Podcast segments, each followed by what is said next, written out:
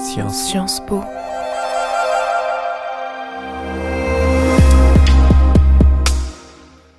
Hello and welcome to Sciences Po's research podcast on uh, environmental transformation. In today's episode, I have here with me uh, Carola Klöck, uh, assistant professor at Sciences Po, assistant professor of political science, who works on adaptation to climate change at the, the local level for small islands. She works on small island states, which are playing a very important role in the global agenda of uh, climate adaptation, climate negotiations, understanding how we address financing climate uh, adaptation, climate change adaptation, um, and uh, in case you wonder, there are actually many uh, small island states, uh, uh 38 UN members, 20 different kinds of territories, dependencies.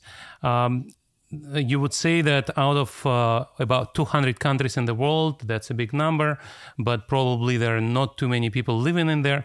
Actually, you would be surprised that uh, we have about 65 million people living in those states, which is uh, less than 1% of global population, but it's pretty much the same number of people as this country, France, where we're sitting today with uh, Carola. But uh, to what extent they play a special role in the climate change, uh, which is uh, the subject of research of uh, Carola, what, what, what would you tell me if I ask you why there is a special issue in the climate research, in the research on environmental transformation? So thanks, thanks for having me. First, um, you already said small island states are important because there are many of them. Actually, the majority of states is small by one measure or another. Uh, but small island states are very interesting for political scientists, particularly in international relations, because most of them are fairly small. So they can be extremely small, like Tuvalu, 10,000 inhabitants, or Seychelles, 100,000 inhabitants, but they have the same status as France or any other country. Um, and so it's very interesting to see how they do, how they deal with that situation, given the small size, given the limitations that they have, the you know just the resources, the manpower, um, and how they deal with the international system. Um, and many would say, well, they can't do much given that limitation. But in the case of climate change, we actually see that they can and do influence international affairs. Uh, so in the climate regime, they realized very, very early on that they're all very different, but they're all impacted strongly by climate change and that they can't change the agenda on their own. So they have to band together and they formed an alliance, the Alliance of Small Island States. Um, and this uh, this alliance, the AOSIS, has become a key player in the climate field. So they are considered now one of the core actors in the climate negotiations. So it's very interesting to see how they overcame the limitations to be, to become that player in the climate field. How does that work in practice? So you have several tens of players uh, with different status. Some of them are fully recognized states. Some of them are less uh, recognized, recognized by not everybody. Some of them are members of the UN. Some are not. Uh, how do they elect their representatives? How do they form delegations for COPs, for example? Mm. How does that work in in practical terms? So AOSIS is mainly comprised of the independent island states of which there are um, actually AOSIS has 39 members. 37 of them are UN members. Two are uh, that's the Cook Islands and Niue. Um, these are freely associated with New Zealand. So New Zealand is mostly responsible for their foreign affairs, but they do um, send their own delegations to the UNFCCC, to the, the climate uh, negotiations. They also are, for example, UNESCO members, but they are not UN members given their particular status. There's also a number of subnational islands. Uh, you already mentioned, and France, for example, has a, a, couple of islands overseas, like French Polynesia or La Réunion, with different status. But these islands are not very active in the climate regime. So if I talk about small islands, uh, and particularly AOSIS in climate negotiations, I talk about these sovereign island states. Um, also, again, some maybe would question to what extent their, their sovereignty status is the same as that of France. For example, because they have signed compacts of free association, like Cook Islands and New- Niue. There's also three islands that have signed compacts of free associations with the United States Palau, Micronesia, and Marshall Islands. Um, and then others, even if you, if you are formally fully independent, but you have a population of 10,000, of course, you can question to what extent you can defend yourself, for example, in, in real life. Um, but they are formally the same status, as I said, as other countries. So they, they can send their own delegations. They do send their own delegations. They work together very strongly. Um, and that's how they actually manage to participate. Because if you're a country of 10,000 or 100,000 people, uh, logically you cannot send hundreds of people to a COP. You have to, uh, you know, you can afford to send maybe two, three, five, maybe 10 people. But that's nothing in comparison with the hundreds of people that the US or France sends. So, thinking about this, what are the challenges? What are the main questions they discuss in uh, multilateral climate uh, negotiations? They are not big polluters, you can imagine. Uh, they are on, unfortunately, on the receiving side on of climate change. What what what is that they do? Mm. Uh, so exactly, this is why they they depend so strongly on international agreements. Why they have such a strong interest in the climate negotiations and getting strong climate agreements. Um, island states altogether are responsible for about one percent of global greenhouse gas emissions. Um, they do have some of them, most of them, very ambitious domestic policies. So, for example, they want to become 100% renewable by 2025 or 2030. But even if they stopped emitting totally with 1% of global emissions, it doesn't change a lot which they know, so which is why they go to these negotiations to push other countries, bigger countries, bigger polluters, to do their share. And much of what they do domestically is symbolic. So they basically say, if we manage to become 100% renewable, given our small size and our limited resources, well, then you should definitely be able to do so. So that's one of their key demands to close the emissions gap uh, and, and keep global warming to 1.5 degrees or as close as possible to that limit. They also um, deal very strongly with the effects of climate change. So they're already impacted by sea level rise, by drought, by um, extreme weather events uh, such as hurricanes or cyclones. Um, and they don't have the resources to deal with that. And it's also not really fair for them to, for, for us to ask them to pay themselves for these impacts because as we just said they haven't contributed they haven't caused the problem so they also ask a lot or they push the agenda for support financial and technical resources to support um, adaptation and also losses and damages. So that's when adaptation is no longer or not possible. That brings us to a broader debate about loss and damages. This is a, just a very crystal clear example where somebody who's not contributed to the uh, emissions, to climate change, uh, wants to see restoration of climate justice global on the global level, and so there is this debate of loss and damage, uh, damage uh, mechanism. Also, promises by the West to spend by the developing developed countries to spend about to give about 100 billion uh, a year. Uh, how does that work uh, more globally? You're working on this as well. Mm-hmm. So AOSIS actually has pushed for loss and damage funding for 30 years, and it's only last COP that this was a decision. This was also a red line, and it shows again that AOSIS is able to change the agenda and to influence the negotiations. So the 100 billion that you uh, that you mentioned, um, actually the Climate Convention since 1992 um, agrees to provide support to the most vulnerable, which includes the small island developing states. Um, this was made concrete in 2009 at the Copenhagen summit, which was generally considered a failure, but it did uh, uh, bring to the table for the first time concrete numbers for financial support. So this was the 100 billion that developed countries um, were to mobilize um, by 2020, and that's every year to support mitigation and adaptation in the global south. We're still not there. So we are now, the OECD uh, suggests, the OECD data suggests that we are at about 80 billion and that's probably a very generous estimate of actual numbers. That's actually and that not, includes what? Uh, that yeah. includes loans, right? Uh. That includes grants and loans. And actually, one of the problems with that number is that it was never agreed what would count towards the 100 billion. And donors, of course, have an interest to count as much as possible. Everything that is sort of remotely related to climate change, they will count into that number.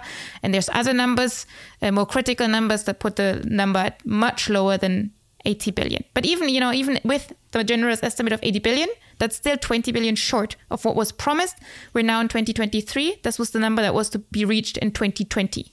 So developing countries, including AOSIS, are very unhappy with that.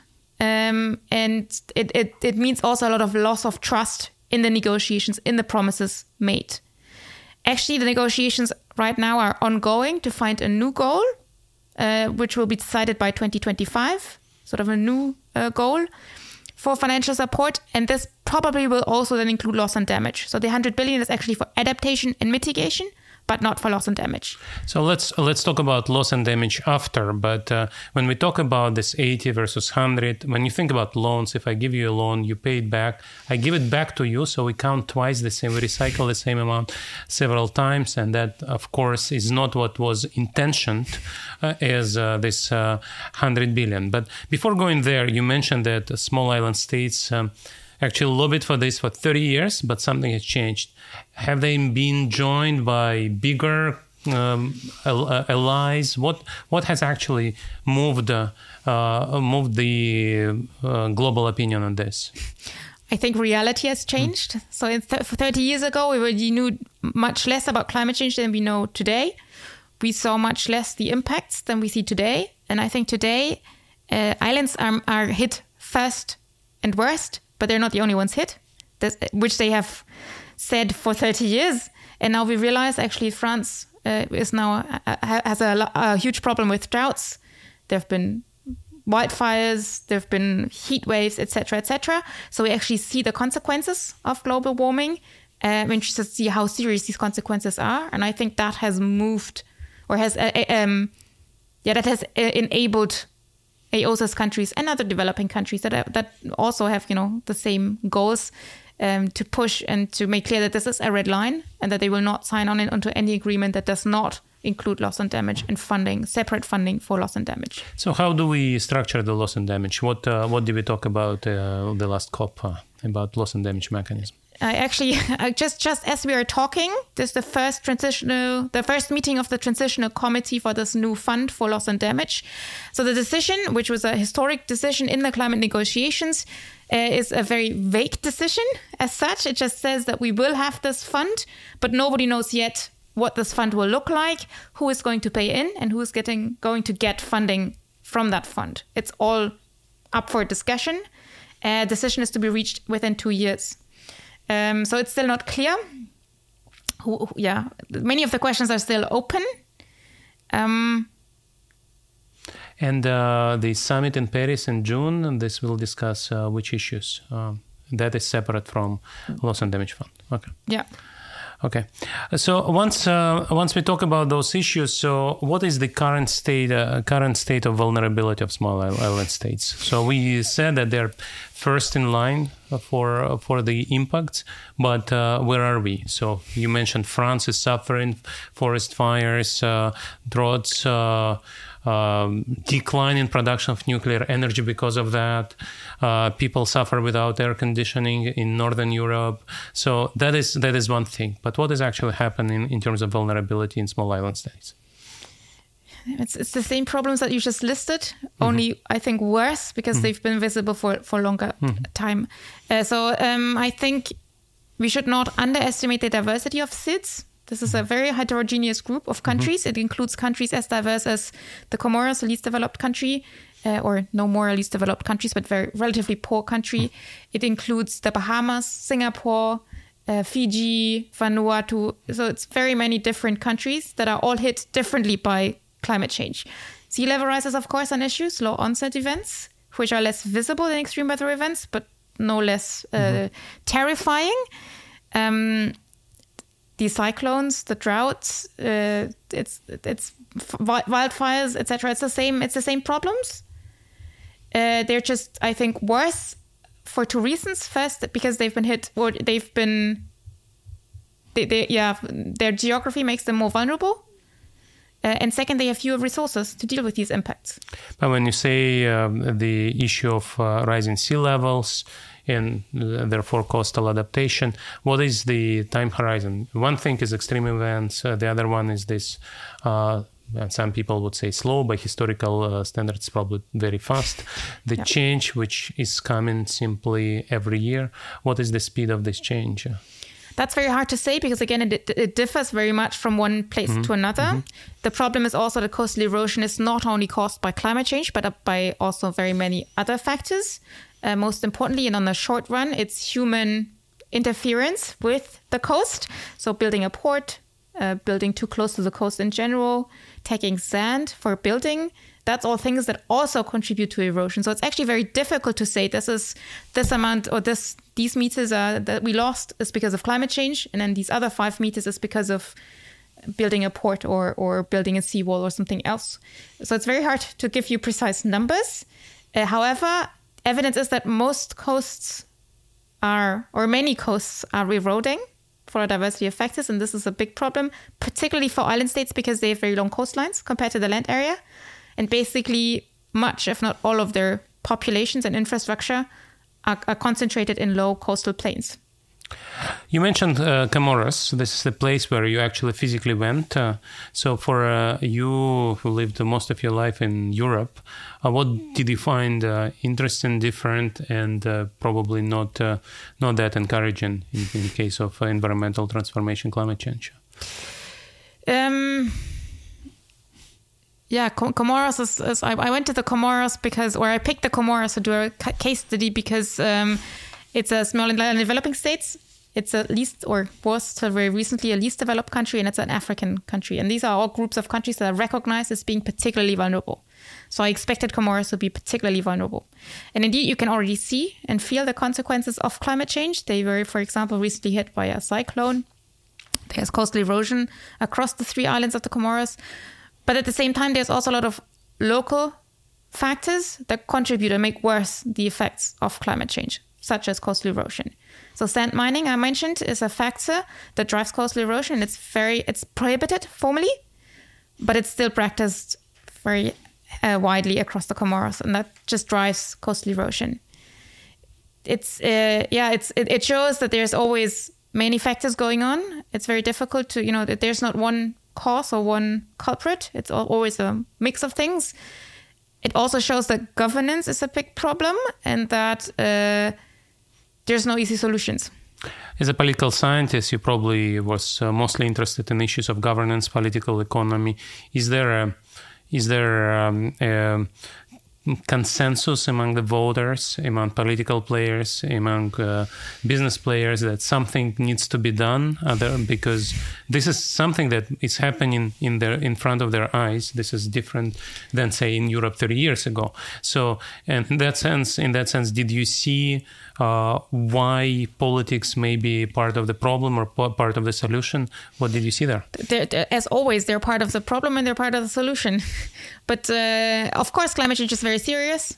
But it doesn't mean that there's no other problems. And I think that's a general assumption when we talk about SIDS and climate change. We assume that this is the most pressing urge and most urgent, most serious threat. But there's so many other problems that SIDS face at the same time economic development, uh, gender inequalities, education, access to education, access to health services. Um, and so it's actually quite difficult to fund or to find the, both the political will and the resources to address these different problems and to address climate change on top. And this is also, to some extent, understandable because, of course, as, as we said in the beginning, they didn't cause climate change. So they shouldn't be able, or they shouldn't be forced to pay for the consequences. Which is why a lot of climate change projects are funded externally, which then again has other problems because if you depend on foreign aid for support, it's not necessarily your own priorities. It's not the projects maybe that the local people would like to do, but it's also the donor interests that come into play. There's a question of ownership. There's a question of long term programs versus short term development projects so it's difficult. Yeah, I think uh, I myself I worked in an international development bank in a multilateral development bank, and I saw that a project like this would be considered as a very interesting project. Why? Because the country is small. Uh, the country is actually smaller than an average uh, small island state. It's uh, less than a million people living in Comoros. And uh, with the same amount of uh, dollars or billions of dollars, you can achieve much more in terms of at the country level. And so uh, the development banker would say, we saved uh, this part of the coast in Comoros, and uh, we can actually get a get um, a recognition for this. While if we go to a big developing country, we need too many uh, too many billions of dollars to just enter. And in that sense, I think there should be a willingness on the part of the donors or creditors, uh, development uh, finance players to participate in that. Is that is that something you saw? Is that or you saw mm-hmm. you you saw that money is available? It's not money that the problem, but the ownership and governance priorities. It's it's an interesting approach because in practice, SIDS complain a lot about access um, and small scales. Because, of course, yes, Comoros is below 1 billion, so you could do a project that reaches 100% of the population, but it's still a maximum of 800,000 people that you reach. Whereas if you go to India, if you go to Argentina and do a project, you could potentially argue that, you know, there's 3 billion, 5 billion people that benefit uh, for the same amount of money right? Because if you build, there's projects don't necessarily scale. If you build a, if if you build a cyclone shelter, uh, it's it, you, if if the, the village only has hundred people, there's no point in building a build a bigger cyclone shelter. If, even if you could do that with more or less the same amount of money. So actually, projects in, in small in small places, and particularly in archipelagos that comprise several islands, are tend to be more expensive. Um, so so so it's not necessarily interesting for donors. Mm-hmm. Right, if, if you think, uh, well, well uh, that, that depends. That depends to what extent the projects are scalable, transferable. So and if you if you enter in India and uh, build uh, one uh, renewable energy plant, uh, then presume that everybody else will copy it and it will spread through the yeah. whole India. This is uh, this is great. Uh, and the question is whether small island states are all different. If they're all different, if transportation costs are high, which is true. Yeah. Uh, to what extent what you do in one island can be uh, replicated. reproduced, replicated in the others. Yeah, that's that's a very good point, and I think that's something that donors want, but that you don't necessarily see. Mm-hmm. Uh, there's several reasons. Uh, I, I, saw that in the Comoros was very very interesting. There's very little exchange between the three islands, or even between villages in one eh, island. And one of the reasons is that the transportation network is very poor, and the transportation is relatively expensive. So streets or roads are in very bad condition. You take a long. It takes a long time to go anywhere. Uh, inter island transportation is unsafe, so you don't necessarily go, uh, and so you don't even know what is happening next door, let alone in an, in the other islands of the Indian Ocean or say the Pacific or the Caribbean. So there's not that much exchange between islands, both within one island state or across uh, regions, within regions and across regions. So the replicability is actually not necessarily guaranteed. And that's also because the island states do differ very much from one from another. In terms of their challenges, vulnerabilities, uh... their geographies, their mm-hmm. cultures. If mm-hmm. you look, if you take the Comoros, the Comoros is sub-Saharan Africa. It's it's uh, the population is of African and Arab descent. It's a Muslim country. It has ties with the Muslim world. Uh, if you compare that to the Seychelles, which is a neighboring country, that's a Creole population, um, not Muslim. It's a democracy. It's, it's, high income by now. It's the richest country in the in, in the African continent. Comoros is one of the poorest countries on the African continent. So anything that works in the Seychelles doesn't necessarily work in Comoros. This brings me to my other question. When you talk about dissemination of information, uh, one of the things which we see that uh, a lot of developing countries' problems have become more apparent when we have cross-border media, internet, and so on. But in small island states, if you look at the list, you also recognize a lot of tourist destinations for people from rich countries going there. So, to what extent uh, Europeans or Americans uh, who come there come back with the understanding of urgency. When you mm. were in Comoros, you probably talked to uh, tourists or expats. Uh, to what extent they understood that something needs to be done as soon as possible? So the Comoros is not a tourist destination. There's it's very not. few tourists, right. very few expats either. Sure. Um, I don't think they necessarily see more or less of the urgency of the problem than the local population. Mm-hmm. Probably even less because the local population, they actually, they, they, I mean, they may not be aware of the global climate agenda or the latest climate science, but they certainly see the changes that happen around them. There's often, particularly sort of fishermen or, or farmers, they, they, they observe their environment on a daily basis, so they notice changes and they complain and they really tell you that last year we had more fish or uh, my father had easier time fishing? What is what is the frequency of change, the speed of change they, they observe? They they see the changes mm-hmm. even within their generation. They would tell you know the rain would come earlier or later or re- more regularly than today. The fish they say is going down. They don't necessarily link it to global climate change. They more often blame local factors such as we already talked about, you know, sand mining. There's no waste management at all in place in the Comoros, for example. So they rather um, link local factors to local changes than the global changes to glo- global climate change to what they observe in their daily lives, which then also maybe is more makes it more difficult to implement some certain solutions. Uh, that's that's not only my own research, but also other research that has shown that local populations have a hard time to distinguish irreversible climate change that happens over long time spans with reversible and natural climate variability. So there's always been years where the rain has come later or sooner, but they don't necessarily know that now this will not go back. That this will this is a change that is not that is not reversible. So basically, this is uh, your point about human capital, which sometimes is missing to measure things, to collect data, and do research on local local conditions. Also, because often local data is not available. Uh, the global models are often use a 30 kilometers by 30 kilometers uh, matrix. And some of these islands are smaller than that, so they wouldn't even appear on these global models. So the data, and then the question is to what extent the global data or the, these calculations and models apply to the local realities. I would also say that this is not necessarily unique to small islands. Uh, if you if you go on the street and ask a average French person, I'm not sure how much they know about climate change, how much they, they are aware of the, the changes, and how much but particularly they link that to the you know what they see around them. So we've had floods in Europe, the wildfires. I don't know to what extent people are aware that they may may just have to move permanently because they live in a place that is no longer uh, a good place to live. Coming from Russia, I can tell you that uh, French citizens are much better informed than people think. Uh, but coming uh, coming back to your point about Comoros and small island states, uh, uh, so if it depended on you, if United States, United Nations Secretary General would appoint you a UN envoy for adaptation of small island states, what would be your top priorities? Uh, first, uh, comply with what has already been agreed and provide the funding that has been promised. Uh, and, and, and make that make sure that this is really new and additional resources. But second, I think it's just imp- as important to use that money wisely, wisely because even if we you know mobilize 100 billion every year, that's not, not enough.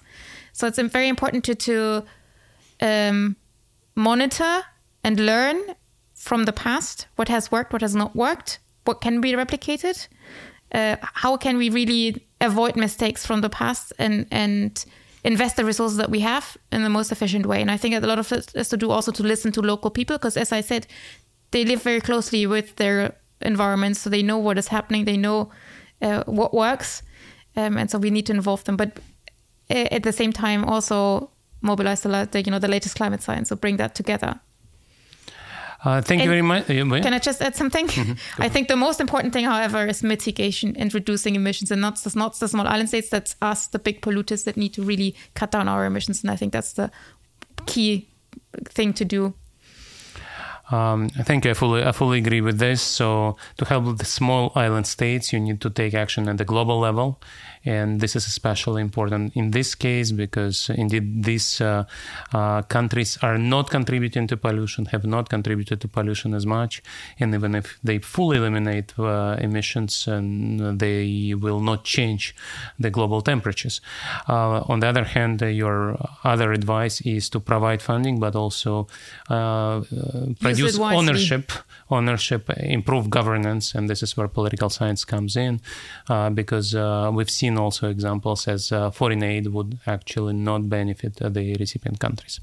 Thank you very much. There was uh, Carola Klöck, Assistant Professor of Political Science at Sciences Po. I'm Sergei Guriev, Provost of Sciences Po. Please stay tuned for more episodes from Sciences Po podcast on environmental transformation. Sciences Po.